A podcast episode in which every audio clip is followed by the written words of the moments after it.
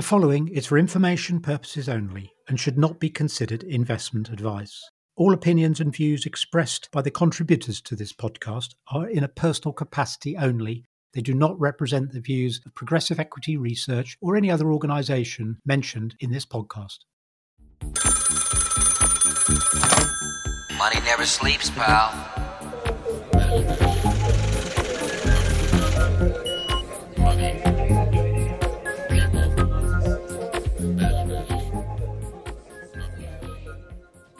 So, morning, Gareth. It's Morning. Friday, the 19th of January.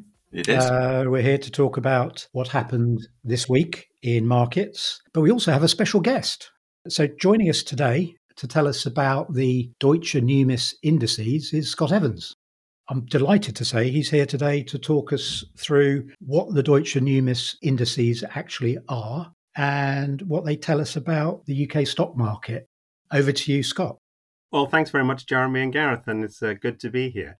Yes, so the Deutsche Numis indices, probably best if I give you a little bit of background to it, uh, what they are, their background, and who use them and why they're important, actually, and actually what they say about the UK equity market. So, very, very quickly, they were launched actually in 1987, and they were launched by Hoare Govett, uh, and they were designed and managed by Professors Paul Marsh and Elroy Dimson of London Business School, who I work with. At the launch, the main index actually was the Hoare Govett Smaller Companies Index, and that's been probably one of the most well known small cap indices. Since Numis and now Deutsche Numis uh, acquired the business, uh, we've expanded it from covering not just the smaller end of the market, it's now a complete set of benchmarks. And that's the important thing is, is benchmarks that investors use to track and uh, manage and look at the performance of their funds. We produce them daily. They've got a back history to 1955, so they've got very, very long history compared to other indices. I will skirt across that today because it's not everyone's cup of tea. And I'm actually going to try and minimize talking about any of the names because the names of the indices have now got quite long because they acquired an N with Numis and then they've acquired a D with Deutsche. So now everything is D, N, S, C, I, X, I, C and things like that. So I will avoid the actual names and just sort of try and talk about the small cap, mid cap. So, small, small, medium, large is sort of maybe Small, medium, and large, yes, because there's all one of the things which is important and we talk about a lot, and for most people it would be quite dull, is that what the indices have always done, apart from being very long run and they cover the whole market, we always always separated out. We did this before FTSE did it. Investment companies or investment trusts. Just as a reminder, the, small cap indices, which is what you know most people look at in terms of our indices, they're not based on numbers. So, say unlike say FTSE, which has the FTSE 250, FTSE 100, and then the remainder of the all share becomes small cap. So it's numbers. We do it on percentage of market. So the smaller companies index is the bottom 10% of the main market, and the large cap index is based on the companies that make up 80% of the market capitalization. So it's always about the percentage of the market. And that's actually very important in terms of one of the highlights this year in terms of the shrinkage of the market. And I think this has been picked up in the press a lot over the last few years in terms of lack of IPOs, concentration of the market. And hopefully, if we have time, we can go through that in, in a little bit more detail.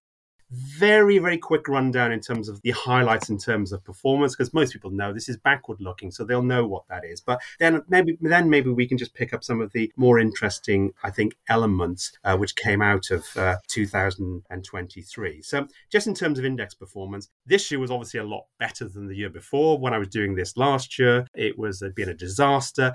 Only the top, top largest companies have actually managed a positive performance. Everything else had underperformed.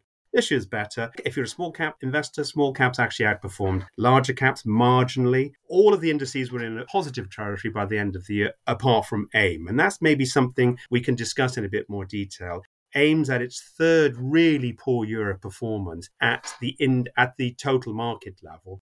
You, you, you bias against it in that sense, don't you? I'm not I sure. think, you know, it, it's an interesting question and something we've looked at in terms of selection bias, especially within the indices in general. And what the answer to that could be, well, you could say the same thing for the UK market in general. You had ARM, and obviously ARM was the big technology sector of the UK, and that disappeared. You, sh- you have the same thing in terms of when you rebalance the indices, which we do every year in terms of to bring in the new companies and, and to get it back to where it should be after there's been acquisitions, etc. And what we haven't found, funny enough, and it's something which I had I had exactly the same view as you. We've generally not found there's been this selection bias. With AIM, quite often, yes, some of the bigger companies they go private. Okay, so they list elsewhere, but that's becoming the same now for the main market, as we know. We've seen a, few very large companies leaving the uh, successful UK companies yeah. and listing in the US, yeah. and we've seen that. For AIM, they've had an element of that, but the number of companies that have, say, transferred from AIM or been very successful and transferred from AIM to the main market, which would be an obvious choice of where the selection bias would hurt. They haven't performed any better on the main market as they would have been on, on AIM. But in essence, 2022 was an awful year for everybody, but particularly bad for smaller companies uh, yes. rather than larger companies. 2023 you've had to wait till towards the end of the year, but smaller companies have come back with a vengeance and outperformed in the UK at least, mainly have outperformed larger companies. So what we're perhaps interested in this smaller companies effect, the signs of life there. Is that is that fair to say? I think there's Absolutely. And so for the UK, you know, small caps did outperform larger companies once you strip out all the investment uh, companies. And last year was, sorry, last year, 2022 was, was very, very different. And as I said at the beginning, it was really only the mega caps that you had. It was only the oil and financials that they did well and everything else did badly. This year was, I mean, my intro to the annual review um, this year was that if you wanted to characterize last year in terms of performance, it was like some uh, Victorian era novel, actually I was pointing to Dickens at the time, as in, you know, good start, really arduous and difficult middle, and a very racy ending. Uh, and that's what happened. I mean, all the performance was not so much for mid cap, but all of the performance came in the last two months. Before that, small caps have been underperforming. Large, so large caps sort of do uh, they trundled along. Or it could be sort of like the, the tortoise and the hare, but slightly in reverse, as, as in the hare sort of won in the end. But overall, small caps did outperform. And I think this is the really important point to make. One of the things that we do and, and, and, the nerdy stuff about the indices is our long run performance. And we and the reason it was launched in 1987 was because of the the size premium, the positive size premium that had been identified in the US. And it had been shown that uh, US smaller companies had, had significantly outperformed larger companies over the long run. Hence, why the Hoare Hoare Govett Smaller Companies Index was launched and why uh, it then became the, the, the, Deutsche Numis indices. And we found, looking at all of the analysis back to 1955, uh, smaller companies had, on average, uh, outperformed large caps. Not every year, sometimes they underperform, but longer term. And that is still the same now, going back the 69 year history of our data and our indices, the annualized outperformance of small cap over large cap is about 3%. Now, that may not seem that stunning, but that is over the longer term. And you know, there's some really uh, some charts that we like to show every year in terms of you know what's been the longer term performance of small caps versus large caps. And I think if anybody here is listening and they think, well, you know, it hasn't been so great in recent years. Well, here's a few little statistics. And I did say I wasn't going to do statistics, but I'm sorry, I'm I'm a statistician, so you're going to have to have some. If you're just looking at the longer term, and total returns is what we look at, and by that, that means looking at the capital gain and adding in your dividend as well. And dividends are very, very important when it comes to long run investment. You know, if you'd invested one pound in our in the large cap index in 1955, your total return over the 69 years, you would get £1,357 now. That's how much you have got back. So that's not bad. Now, if you'd have gone, ooh, let's have some mid caps, and you're done into mid caps, you'd actually be your one pound would today. This is nominal. This is not in real, but I can give you some of the real statistics as well, in, taking into account inflation. You'd have four thousand one hundred and fifty nine pounds. So that's looking better. Small caps, that would actually be your one pound be worth nine, almost nine thousand two hundred. But if you'd invested into the real small caps, and this is the bottom 2% of the market. So they're not tiny, tiny companies, but they're the bottom bottom end of the of the Deutsche Numis index. And remember, the average size in there is around about 400 million. You would have had your if you'd have invested in the real small caps, which is now the DNSC 1000 XIC index, and it, it rolls off, off, the tongue. Trips off the tongue. Yeah. You would have 22,572 pounds. So over the longer term, small cap performance has been extremely strong. So that's what that 3% so it's, so, it's, so it's about 30 or 40 times what you would get just in large cap over that uh, period. Absolutely. So, yeah. you know, you would have had over the longer term, um, you would have had a substantial return. Over the longer term, it's not government bonds, it's not houses, it's not large cap. It is investing in the smaller end of the market that has generated by far the best returns, both in terms of the equity market and in terms of other assets. I wonder if I could ask yeah. Scott to, to, to, go back to your um, analogy of the novel and the, the, the, steamy, exciting bit at the end, and just trying to work out how much of that can persist into 2024. Is there a view of how much of, of that performance in sort of effectively Q4 of 2023, how much of that was driven by M&A and the, the takeout premium that we saw, and how much of it is of genuine underlying recovery or stronger performance a- across the board in that small cap part of the market? Okay, very good question. And one of the things that we do do in we, we track all births and deaths that come into the market. We and we look at the premiums and we look at what's happened. And funny enough, most of the action in the in acquisitions and takeouts last year was within AIM. I think there's 52 companies were acquired, but that's completed, and there's probably about another 30 or 40 which are in discussions. But nearly all of that was in AIM, and it, it actually had a relatively small impact on AIM's performance. And so I think to answer your question, and I haven't got the exact details, but it's something which we do calculate. The most of the performance and the turnaround came in the market in terms of inflation expectations, rate expectations, and you had the, the stunning performance, especially in the technology sector, the Magnificent Seven in, in the US, for example. That's why the US was a, a stunning market last year, you know, 20, 26% return. I think, yep, uh, exactly what I thought. How much is this is being driven by uh, companies being acquired. And I think it was much more a macro US interest rate, inflation. That's what really drove the last uh, two months of racy performance in my Victorian novel there's another important element there, and I think it goes to it is in terms of small caps had almost been written off during the year. Mid caps had had a better time, but mid caps are much more of a barometer yes. of the, well, the economy. The AIM, the AIM index in during the year reached you know a, a low, including COVID, very yeah. very close to it, whereas all other indices were quite some way above the COVID low. They, I mean, AIM from peak to trough was down 20% at one point. Yeah. Um, so it really had a difficult time. It did try to stage a recovery towards the end, but that actually may well be exactly what Gareth just said in terms of there was a bit of a bid premium because that's yes. really when technology was a very, very poor performing sector, industry, or however you want to classify it for AIM.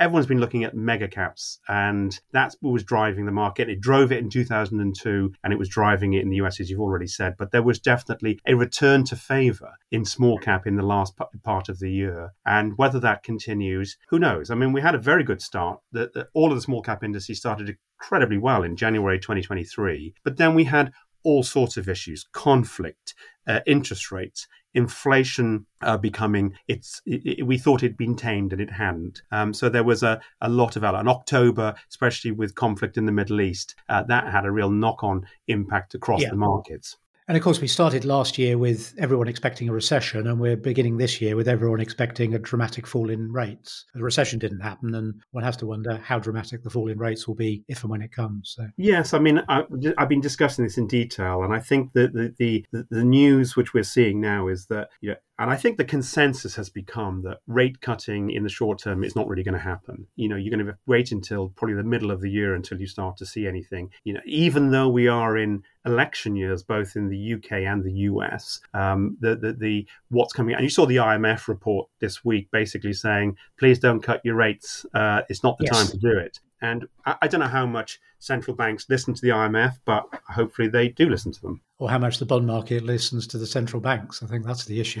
uh, well, I, I, don't. I only I only do comparisons of, of bonds. I don't do uh, analysis of bonds. It's a um, yeah, it's a good good opportunity maybe just to morph onto what have been in the last week the main, and you touched on a few of them there, Scott. What have been the main sort of macro drivers, influences on the market, and the one that I mean, I just keep coming back to and keeping an eye on is the oil price, which, particularly in the context of the uh, militant activity in the Red Sea, we haven't seen a, a spike in the oil price um, as a result of that, which tells me the implication I draw from that is that whatever you think of the politics of the situation or the human tragedy, which is undeniable, the, the impact of this is largely regional still. And uh, we've got some supply chains uh, delays. Shipping to from from China to the, to Europe is taking longer, but the actual impact, you know, there's a lot of talk about stubborn inflation and a lot of it and blaming it on military action, but the oil price isn't telling you that. And you know, the, normally you would see you know, obviously the dollar going up, well, the dollar has firmed you know, as people go for a safe haven. But you would normally expect, uh, if people were concerned that this would become, become more of a regional conflict with wider implications, that we'd be having oil well above $90 a barrel. And it's still, last time I checked, below 80. Yeah. So inflation is definitely proving, despite that, inflation is, we've seen uh, inflation is proving stickier than we than we thought before Christmas. Mm. I think inflation remains. It is. It is I mean, we've we've seen historically inflation. It's pretty hard to tame inflation, especially when you have uh, wage growth the way it's been. But just going back to, to oil, and I think it's, it's very important because the oil price has been obviously been a big driver uh, for the rest of the equity market as well. And it's something which I've been discussing a lot. So, first, for, on oil, it's, it's, always about demand and supply. And, and you generally think, well, given conflict in the Middle East that we've seen, we've seen that OPEC Plus has been trying heavily to restrict uh, supply. You would assume that um, oil price was going to be, be, being being pushed upwards, and it hasn't. And I think there's a number of issues here. One is obviously you've got U.S. supply that has been significantly increased. You've had how strong OPEC, OPEC Plus has been in, in, in, in, its ability to reduce supply. I think has become relatively limited. Not, not very, because Angola's left left the party, haven't they? They've exactly. And the other yeah. thing is, you know, how much is this is about demand? You know, is well, is yeah, this is it. You know, yeah, yeah, absolutely. Yeah. Is the global economy on the precipice? I that is I'm not I'm not going to be on your show here saying yes, it's all we're all going to hell in a handbasket, but but we're it, all going to hell in a handbasket. but it seems to me to be saying that actually all of the elements are there for the oil price to be 20 or 30% higher than it is. But, but it's not you, budget one uh, I read it. I read something the other day. So one thing, you know, with, with, the election year, you know, one of the things Joe Biden will not be boasting about is the U.S. in 2023. If you include oil and all other related products they're getting out of the ground through fracking shale, 2023 they were the world's largest producer of oil ever of any country in the world, including Saudi Arabia. They are huge, you know, and and Saudi show every indication of almost giving up the ghost giving yeah. up the game, you know, and, and I, I, think that's a very interesting dynamic, and it's very interesting to see how it plays out. Yeah, but, uh, we, yeah, we kind of made the point. We made the point. Um, I think when we spoke last week as well, as we move through 2024, and the, the the prospect or the the realization that Donald Trump could be our next president or could be their next president, that if anything will ensure that the um, production of oil in the US will continue or accelerate. So, so markets well, might ironically be reassured that, that that could be a sort of a deflationary um, or you know abundance of energy at, at relatively low cost could be a good thing to reassure markets. Yes, in the short term, I mean the, the figures this week, despite wage growth moderation, uh, UK inflation is you know has gone up uh, at the back end of last year, where everyone was thinking it was going to be flat or start going down. It's quite interesting. People, and I'd quote Capital Economics on this, was saying that with our slightly unusual energy price cap and the base combined with the base effects of high inflation in March and April last year, they're saying, and I don't think they're alone, the UK inflation can fall in March and April. It might be having a bit of a tough time at the moment, but it can fall so, so, sharply that by April, they're saying it could be as low as 1.7% of the headline level. And below that, being reported in Europe and the US, which would be extraordinary. I'd be very interested to see how the media cope with that one if it were to be true.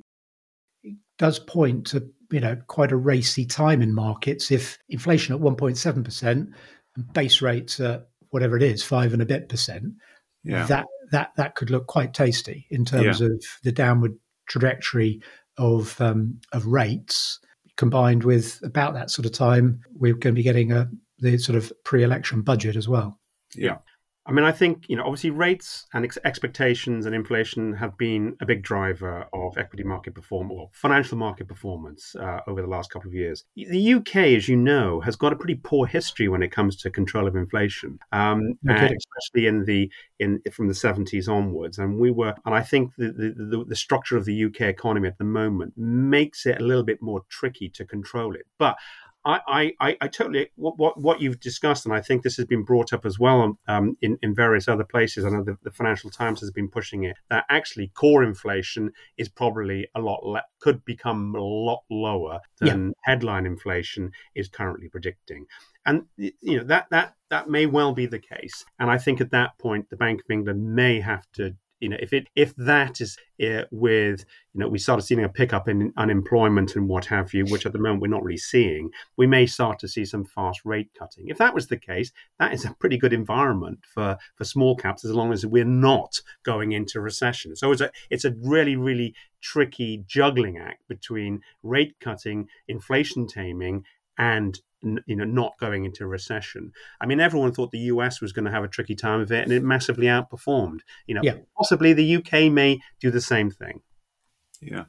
And interesting, just just before we um, look at some more sort of company specific news, there, there's a, a, sort of a corporate angle or a, a, quoted company angle around some of that um, the, the risks or the challenges around the, the, the tragedy and the conflict in, in the Middle East at the moment. I was talking to a, a, couple of companies during the course of this week, and, and their view on the supply chain risks. And I think a lot of people have been highlighting the fact, you know, that the journeys are taking longer, the ships are being diverted, and it's, it's more expensive.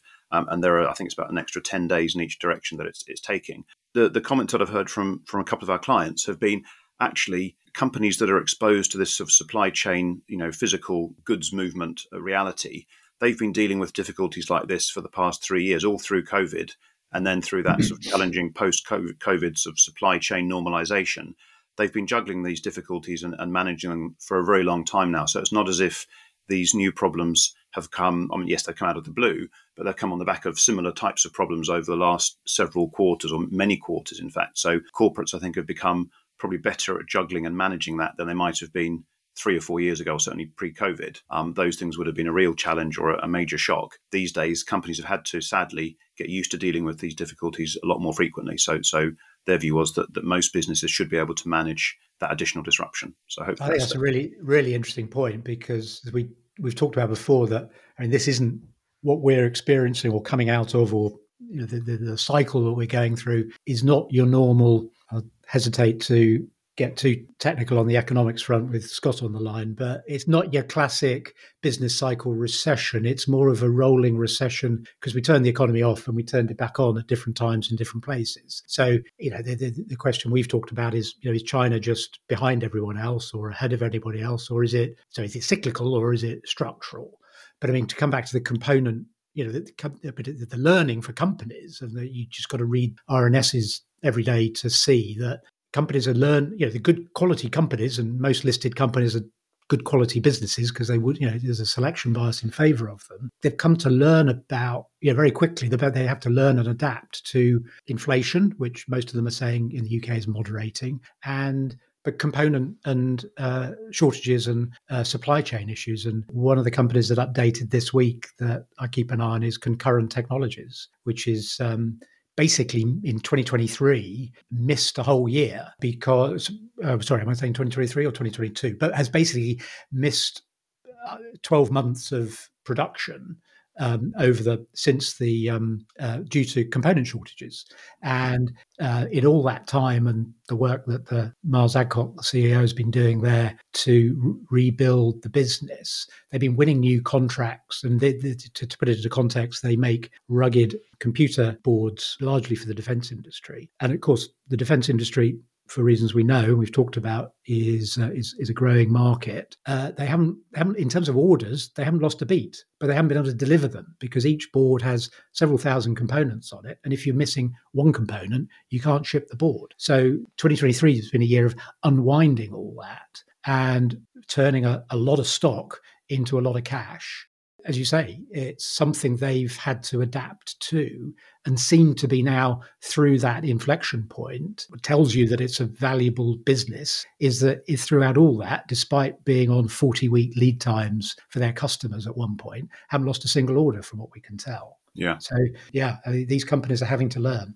I think one other thing just to highlight, especially, uh, and it was just one point to break out from the indices, that we do track the number of companies that leave the, the market and how many go become valueless. And one of the things that has surprised me you know, during the COVID and the post COVID period where we thought everything was terrible, the actual number of companies delisting because they became valueless has actually been very, very low. And we've had a few monster takeouts, but oh, and I know that there are ONS data talking about the number of companies going to administration is high, but a lot of these companies were shell or very, very tiny. So we haven't had this massive sort of uh, companies all going into a liquidation this year we had 22 companies in total that left the market valueless, but their, their total value was actually, which is historically. Well, I must admit, that is surprisingly low. But I was, I was going to say in 2021, 20 and 2021, going bust was made illegal, wasn't it? Because yeah. you, you, couldn't go, you couldn't go bust because yeah. they give you, they'd send you money. Yeah. Um, whereas, so, so there's this, it's all part of this sort of excess savings, and you know, it happened to companies as well as companies were cushioned we were all cushioned. Yeah. And you know, part of the normalization of rates has got to be that that cushion is now is either gone or is going. Yeah. So I, I, my fear is that those numbers are all going to. And I'm not sure, not talking necessarily about quoted companies because I think there's a selection bias, but corporate failure is going to come is going to hit hit the headlines again. I think in 2024. That'll be because, interesting, and that's something which we are looking monitoring because as Ruffer has been saying, you know, the only entities that can live at five percent interest rates are governments. Yes, and in, in what, what have governments been doing? Governments or central banks have been providing a lot of liquidity uh, over the last, um, actually over the last decade, and well, it could continue forever. But then uh, one day, as I always used to say, remember the, infl- increasing money supply generally meant inflation went up, and it didn't happen for years and years and years, and I couldn't work it out why. And now all of a sudden it has. So as you expand liquidity, ultimately you do stoke the fire of inflation, so it can't continue indefinitely. Well, yeah, I would say, yeah, uh, it all comes back to China. Is our Gareth and is our is our fa- uh, which is our favourite topic of the uh, point. Did yeah, exactly. Uh, so my riff on that is that the reason we didn't have the inflation post the financial crisis was because of the growth of China. China, the, the deflationary impact of the phenomenal growth of Chinese goods flooding Western markets and making, you know, we've all got lots of cheap stuff as a result. And for some reason that I think will become more apparent as we go through this year, that stopped working. And the big question is that a temporary phenomenon or a permanent one? And I beginning to feel it could be more permanent than temporary, let's say, but you know, could be well wrong on that. But you know, I, I, th- I don't think that can be ignored in this context, but we, we've suffered a big hit on inflation. And it does look in the short term, at least, or medium term, the next one to six months, it looks like it's heading down and could be heading down quite sharply. Yeah. Should we talk about some other sort of yeah. corporate highlights in the, the, the last uh, week or so. We had a positive update from Gamma Communications, who've said that they, they're in line with uh, sort of market consensus expectations that, uh, that had risen across the back half of last year. So they seem to be trading nicely and uh, heading well into 2024 and still very cash generative. And they, have uh, launched a, a, process effectively to, to work out what they're going to do with the, the high levels of excess cash they seem to be enjoying. So that's a, that's a positive. Um, that, a, that Gamma has been one of what I would say is sort of a strong cohort of mid cap stocks that have not really put a foot wrong during the derating process that's gone on in the last few years. Don't think there's been any downgrades to numbers, certainly no profit warning or misses of estimates on their part. Yet, if you look at where that share price is from the high, I mean, it's about 50% of the high, the pre COVID high. Yeah. And continues to deliver, generates cash. Yeah, just real interesting one, that I think. Yeah, no, it's a phenomenal story, and it looks like there's there's still more to come across the rest of 2024. Yeah, no, it was a good update. Okay, we'll call it a wrap on this one. Uh, thanks both for your time, particularly Scott for giving us that great run through on market indices. Who would ever have thought market indices could be so interesting? Thank you, Scott, and look forward to uh, uh, talking to you again soon. Great. Thanks very much. See you. Brought to you by Progressive Equity.